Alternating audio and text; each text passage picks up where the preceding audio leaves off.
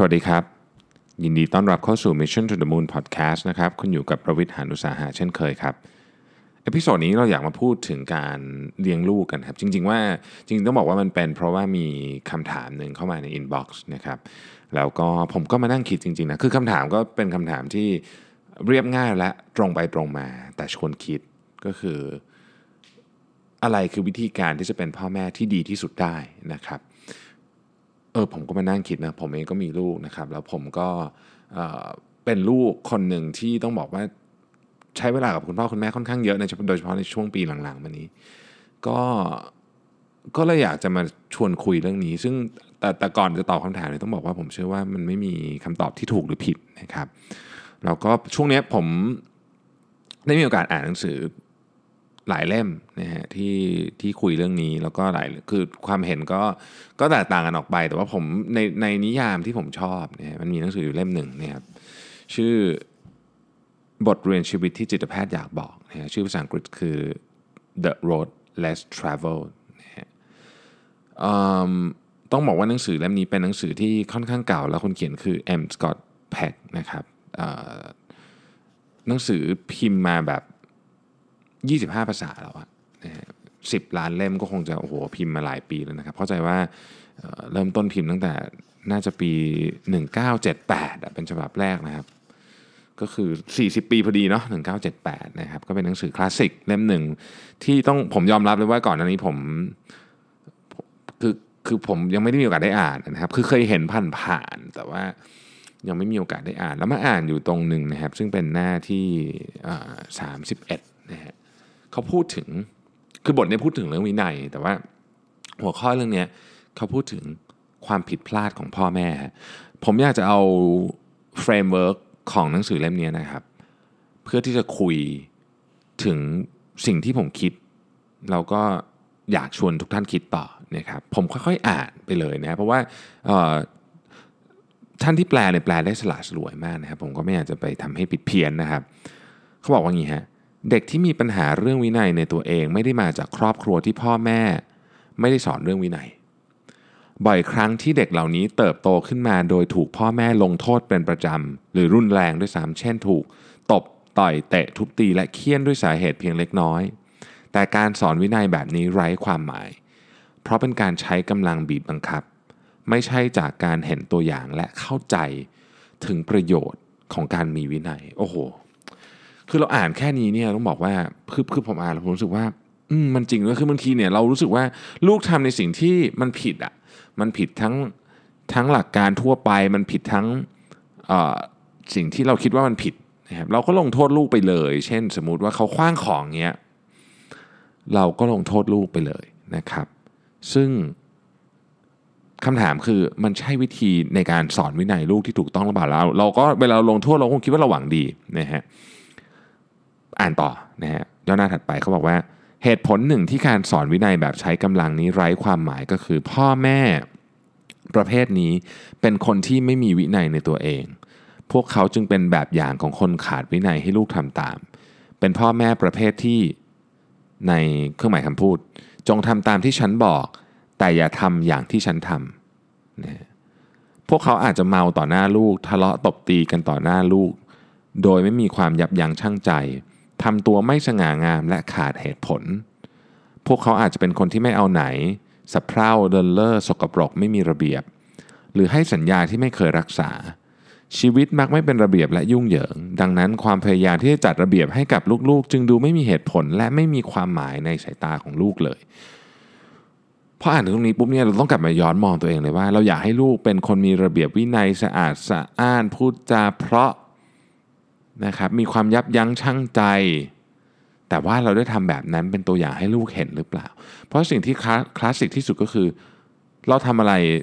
สำคัญมากกว่าเราพูดอะไรเยอะมาก เป็นกับผู้ใหญ่เป็นกับเด็กเป็นกับหัวหน้าเป็นกับลูกน้อง และคนที่อยู่ใกล้ชิดเราที่สุดอย่างลูกเนี่ยต้องซึมซับไปอย่างหลีกหนีไม่ได้ ถ้าเราพ่อแม่ทะเลาะกันตลอดเวลาให้ลูกเห็น แต่บอกให้ลูกพูดดีๆนะครับ ลูกก็คงไม่เข้าใจว่าทำไมถึงต้องพูดดีๆ ก็พ่อแม่ทำให้เห็นอยู่แล้วนะฮะพ่อแม่เป็นคนที่ไม่มีระเบียบนะครับขับรถปาดหน้าคนอื่นบีบแตร แต่อยากให้ลูกมีกิริยามารยาทเรียบร้อย ก็ยากเนาะนะฮะพ่อแม่อาจจะเมาต่อหน้าลูกนะครับแต่คาดหวังให้ลูกตั้งใจเรียนหนังสือเข้านอนเป็นเวลา อ่านหนังสือเพื่อไปสอบ รักษาระเบียบวินัยในชีวิต ก็อาจจะยาก เพราะฉะนั้นเนี่ยประโยคนี้ที่ผมเพิ่งอ่านไปให้ฟังเนี่ยนะฮะจึงบอกว่าถ้าเราอยากจะให้ลูกมีวินัย เราต้องทำให้เขาเห็นประโยชน์ถึงการมีวินัย ตัวเราเองต้องทำตัวมีเหตุผลสง่างามนะครับ มีความยับยั้งชั่งใจ และเราเองเนี่ยต้องจัดระเบียบชีวิตตัวเองให้ได้ซะก่อน เราถึงเริ่มไปจัดระเบียบชีวิตของคนอื่น คือลูกเราได้นะครับ ในย่อหน้าถัดไป ถ้าพ่อแม่ถ้าพ่อทุบตีแม่อยู่เป็นประจำ การที่แม่ตีลูกชาย เพราะว่าเขาไปทุบตีน้องสาว จะมีเหตุผลที่มีความหมายอะไรสำหรับลูกชาย นะฮะมันจะมีความหมายอะไรที่สอนให้ลูกรู้จักควบคุมอารมณ์ เนื่องจากเด็กๆ ไม่มีโอกาสเปรียบเทียบการกระทำของผู้ใหญ่ พ่อแม่จึงเปรียบเสมือนคนยิ่งใหญ่ระดับพระเจ้าในสายตาของลูกๆ เมื่อพ่อแม่ทำอะไรบางอย่าง ลูกๆจะมองว่านี่คือสิ่งที่ควรยึดถือเป็นแบบอย่าง ถ้าเด็กมีพ่อแม่ที่มีพฤติกรรมที่แสดงถึงวินัยในตัวเอง รู้จักควบคุมตัวเอง มีศักดิ์ศรี และมีความสามารถที่จะจัดการระเบียบชีวิตตัวเอง เด็กจะรู้สึกจากส่วนลึกข้างในว่า นี่คือวิธีการดำเนินชีวิตที่เขาควรเดินตาม ถ้าหากเด็กเห็นพ่อแม่ประพฤติตัวอย่างไม่มีวินัยหรือไม่ควบคุมตัวเอง วันแล้ววันเล่า เด็กก็จะเชื่อจากส่วนลึกในตัวตนของเขาว่า นี่คือวิธีการดำเนินชีวิตที่เขาควรเดินตามนะฮะอันนี้ก็ตอกย้ำเข้าไปอีกนะครับ ถึงวักก่อนหน้านี้ว่า มันไม่สำคัญหรอกว่าเราจะพูดอะไร มันสำคัญถึงความประพฤติของเรานะครับผมอ่านต่อเลยนะฮะทว่าสิ่งที่สำคัญยิ่งกว่าการที่พ่อแม่ทำตัวเป็นแบบอย่างก็คือความรักนะ บางครอบครัวที่ยุ่งเหยิงและไม่เป็นระเบียบยังมีความรักที่แท้จริงให้แก่กัน เด็กที่มาจากครอบครัวแบบนี้ บางคนจึงสามารถพัฒนาวินัยในตัวเองได้ ในทางตรงกันข้าม มีหลายกรณีที่ครอบครัวของคนชั้นกลาง เช่นแพทย์ ทนายความ นักธุรกิจ นักสังคมสงเคราะห์ ผู้ที่มีชีวิตเป็นระเบียบเข้มงวดและมีแบบแผน แต่ขาดความรักที่แท้จริง เป็นผู้ทำให้ลูกกลายเป็นคนขาดวินัย หรือมีนิสัยบ่อนทำลายและขาดระเบียบได้ ไม่ต่างจากเด็กที่มาจากครอบครัวที่ขาดแคลนและยุ่งเหยิง กล่าวถึงที่สุดแล้วความรักคือทุกสิ่งทุกอย่าง ความรักจะได้รับการตอบสนองในตอนต่อๆไป แต่เพื่อความสอดคล้องของประเด็นเรื่องวินัยที่เรากำลังกล่าวถึง ผมคิดว่าเราควรจะกล่าวถึงความรักและความสัมพันธ์ระหว่างความรักกับวินัยสักเล็กน้อย เมื่อเรารักสิ่งใดสิ่งนั้นก็มีค่าสำหรับเรา และเมื่อสิ่งนั้นมีค่าสำหรับเรา เราจะใช้เวลาร่วมกับสิ่งนั้นๆ เวลาที่จะชื่นชม และเวลาในการเอาใจใส่ดูแล ไม่ว่าจะเป็นการรักสวนกุหลาบ รัก รถยนต์รักสัตว์เลี้ยงหรือคนยิ่งคนด้วยแล้ว ยิ่งต้องการในการเวลาในการดูแลทนุถนอมมากกว่าสิ่งใด เมื่อเรารักลูกเราจะใช้เวลาในการชื่นชมเขา และเอาใจใส่ดูแลเขา เราให้เวลากับเขานั่นเอง การมีวินัยที่ดีต้องการเวลา เมื่อเราไม่มีเวลาให้ลูก และไม่มีความตั้งใจที่จะแบ่งเวลาให้ลูก เราจะไม่ได้สังเกตเห็นพวกเขาใกล้ชิดพอที่จะตระหนักถึงความต้องการความช่วยเหลือด้านวินัย ที่เขาจำเป็นจะต้องได้รับ ในเวลาที่เขาแสดง ออกมาเป็นในในนะครับแม้ว่าบางครั้งความต้องการด้านวินัยของพวกเขาจะมากพอที่เราจะสำนึกได้ แต่เราก็อาจเพิกเฉยต่อความต้องการนั้นด้วยเหตุผลว่าเราเหนื่อย เราเบื่อ เรายุ่งกับเรื่องของตัวเองมาก จนให้เหตุผลเข้าข้างตัวเองว่าวันนี้เราไม่มีพลังพอที่จะปฏิสัมพันธ์กับลูก ปล่อยให้ลูกทำอะไรตามที่เขาอยากทำไปก่อนก็แล้วกันนะครับเราก็มีนะโมเมนต์ที่เหนื่อยมาก ให้ลูกเล่นโทรศัพท์ให้ลูกเล่น iPad ดีกว่า เพราะว่าพ่อแม่เหนื่อยนะแล้วก็อาจจะเล่นด้วยไม่ไหวนะครับ ที่ตลกร้ายกันนั้นก็คือบางทีเราแหละเป็นคนหยิบมือถือขึ้นมาเล่นเองเพราะเราบอกว่าเราเหนื่อยขอพักสักนิดหนึ่งนะฮะเรื่องนี้ผมก็ต้องบอกว่าอ่านแล้วสะอึกเลยนะ ต้องใช้คำนี้สะอึกไปเลย แล้วก็คิดว่าต้องมาปรับปรุงตัวเองให้ดีขึ้นกว่านี้อีกนะครับ บางครั้งเมื่อพ่อแม่ถูกสถานการณ์บังคับให้ต้องลงมือทำอะไรบางอย่าง เพราะลูกก่อปัญหาหรือพ่อแม่เกิดโกรธเกรี้ยวขึ้นมา พ่อแม่ก็มักจะวางกฎหรือลงโทษอย่างเข้มงวด โดยความโกรธมากกว่าความตั้งใจ โดยไม่ได้ตรวจสอบปัญหา หรือแม้แต่ใช้เวลาคิดว่าวินัยแบบไหนเหมาะที่สุดสำหรับสถานการณ์ของปัญหานั้นๆ บางทีเราออกกฎนะฮะโดยที่เราไม่ได้จริงๆอะเหมือนที่หนังสือเขาเขียนคือไม่ได้ตรวจสอบว่าปัญหาแท้ๆจริงมาจากอะไร บางทีลูกเราที่ เกลียวกราดที่บ้านจะเป็นเพราะเขาโดนเพื่อนแกล้งที่โรงเรียนก็ได้นะครับการที่ไปเพิ่มกฎลงโทษเขาไปอีกเนี่ยมันก็อาจจะไม่ได้ช่วยอะไร อาจจะทำให้ช่วยให้สถานการณ์แย่ลงนะฮะต่อนะฮะพ่อแม่ที่มีเวลาอุทิศให้กับลูกแม้ในยามที่ลูกไม่ได้ก่อปัญหา จะมองเห็นความต้องการที่แฝงเร้นเรื่องวินัยของลูก และจะตอบสนองพวกเขาได้ด้วยการสนับสนุนชมเชยตำหนิวางกรอบอย่างอ่อนโยน ด้วยความเอาใจใส่และสุขุมรอบคอบ ถ้าหากเปรียบเทียบเรื่องนี้การใช้เวลาของเรากับลูกกับ Eisenhower Matrix นะครับก็คือ priority matrix เนี่ยต้องบอกว่าการใช้เวลากับลูกทุกวันอยู่เขาเยอะๆ มันเป็นเรื่องสำคัญที่ไม่ด่วนนะและเหมือนตำราทุกเล่มเขียนไว้ฮะถ้าคุณไม่ทำเรื่องสำคัญที่ไม่ด่วน มันจะกลายเป็นเรื่องสำคัญที่ด่วน คือเมื่อลูกได้ก่อเกิดปัญหาที่ใหญ่แล้วนะครับถึงตอนนั้นเรามาถามตัวเองว่าเราเป็นพ่อแม่ที่ไม่ดีตรงไหนก่อนจะต้องกลับไปดูว่า ก่อนหน้านั้น 10 ปี 15 ปี ทุกวันเราทำอะไรกับเขาบ้างนะฮะต่อนะครับพ่อแม่จะสังเกตว่าลูกมีวิธีกินอาหารอย่างไร เรียนรู้อย่างไร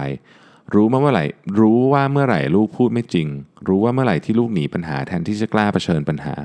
พ่อแม่ที่รักลูกจะใช้เวลากับการแก้ปัญหา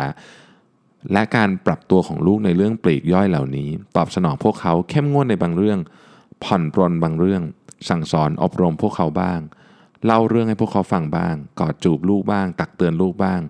ตบหลังพวกเขาบ้าง การใช้เวลาสังเกตและคิดถึงความต้องการของลูกๆนี้ พ่อแม่ที่รักลูกมักจะต้องยุ่งยากปวดร้าวใจกับการตัดสินใจว่าควรทำอย่างไรกับลูกดี และจะอดทนต่อความยากลำบากร่วมไปกับลูกในยามที่ลูกเผชิญความยากลำบาก เด็กๆ ไม่ได้มืดบอดต่อสิ่งเหล่านี้ เขาจะเห็นว่าพ่อแม่พร้อมที่จะทนความยากลำบากร่วมกับเขา และถึงแม้เขาจะไม่ได้ตอบสนองโดยการแสดงความขอบคุณออกมาในตอนนั้น แต่เขาจะเรียนรู้ที่จะอดทนต่อความยากลำบากด้วยคุณพ่อคุณแม่ผมมาเป็นแบบนี้เลยนะฮะเป็นอย่างนี้เลยนะครับก็คืออหลายครั้งเนี่ย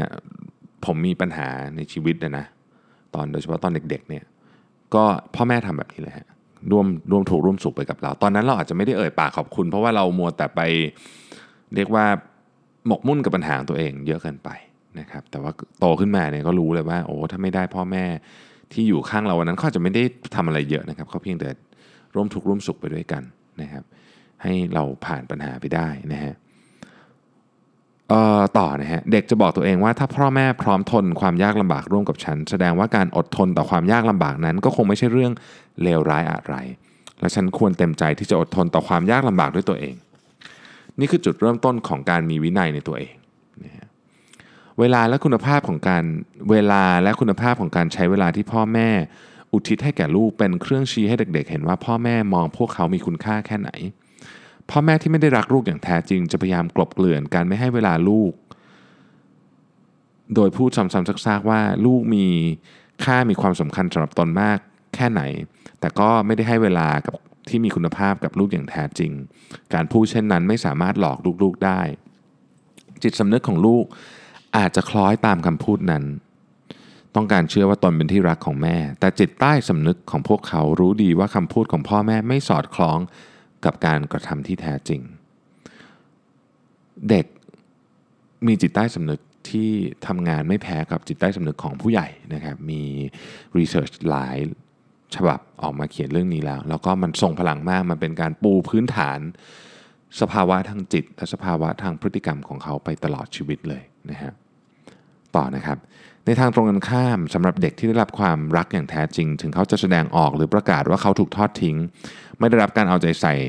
เวลาที่เขาโกรธหรือเสียใจ แต่เขาก็รู้อยู่ลึกๆ ว่าตนมีคุณค่าสำหรับพ่อแม่ ความรู้สึกว่าตัวเองเป็นคนที่มีคุณค่าสำหรับพ่อแม่นี้ มีค่ามากกว่าเงินทอง มีค่ามากกว่าอะไรทั้งสิ้น เมื่อเด็กรู้สึกว่าเขาได้รับการยอมรับว่ามีคุณค่า และตัวเขาเองรู้สึกในส่วนลึกว่าได้รับการยอมรับ เขาจะรู้สึกว่าตัวเองมีคุณค่า ความรู้สึกว่าตัวเองมีคุณค่า เป็นปัจจัยจำเป็นต่อการมีสุขภาพจิตที่ดี และเป็นปัจจัยสำคัญต่อการสร้างวินัยในตัวเอง มันเป็นผลโดยตรง จากความรักของพ่อแม่ นะครับ เราคนเราควรมีความเชื่อว่าตัวเองมีคุณค่ามาตั้งแต่วัยเด็กการมาแสวงหาสิ่งนี้ต่อเมื่อเป็นผู้ใหญ่แล้วเป็นเรื่องที่ยากมาก ในทางกลับกันเมื่อเด็กได้เรียนรู้ ที่จะเชื่อว่าตัวเองมีคุณค่าโดยผ่านทางความรักของพ่อแม่เขาก็จะเชื่ออยู่เช่นนั้นตลอดไป แม้ว่าชีวิตวัยผู้ใหญ่ผู้ใหญ่ของเขาจะผันผวนขึ้นลงขนาดไหน ก็แทบเป็นไปไม่ได้ ที่จะมีอะไรมาทำลายความเชื่อว่าตัวเองมีคุณค่านี้ได้ ผมขอยืนยันอีกครั้งว่าเรื่องนี้เป็นเรื่องจริงนะฮะความรู้สึก ว่าตัวเองมีคุณค่าเป็นปัจจัยสำคัญของการมีวินัยในตัวเอง เนื่องจากเมื่อเราคิดว่าเรามีคุณค่าเราก็จะดูแลตัวเองในทุกวิถีทางที่จำเป็น การมีวินัยในตัวเอง คือการรู้จักดูแลตัวเองนั่นเอง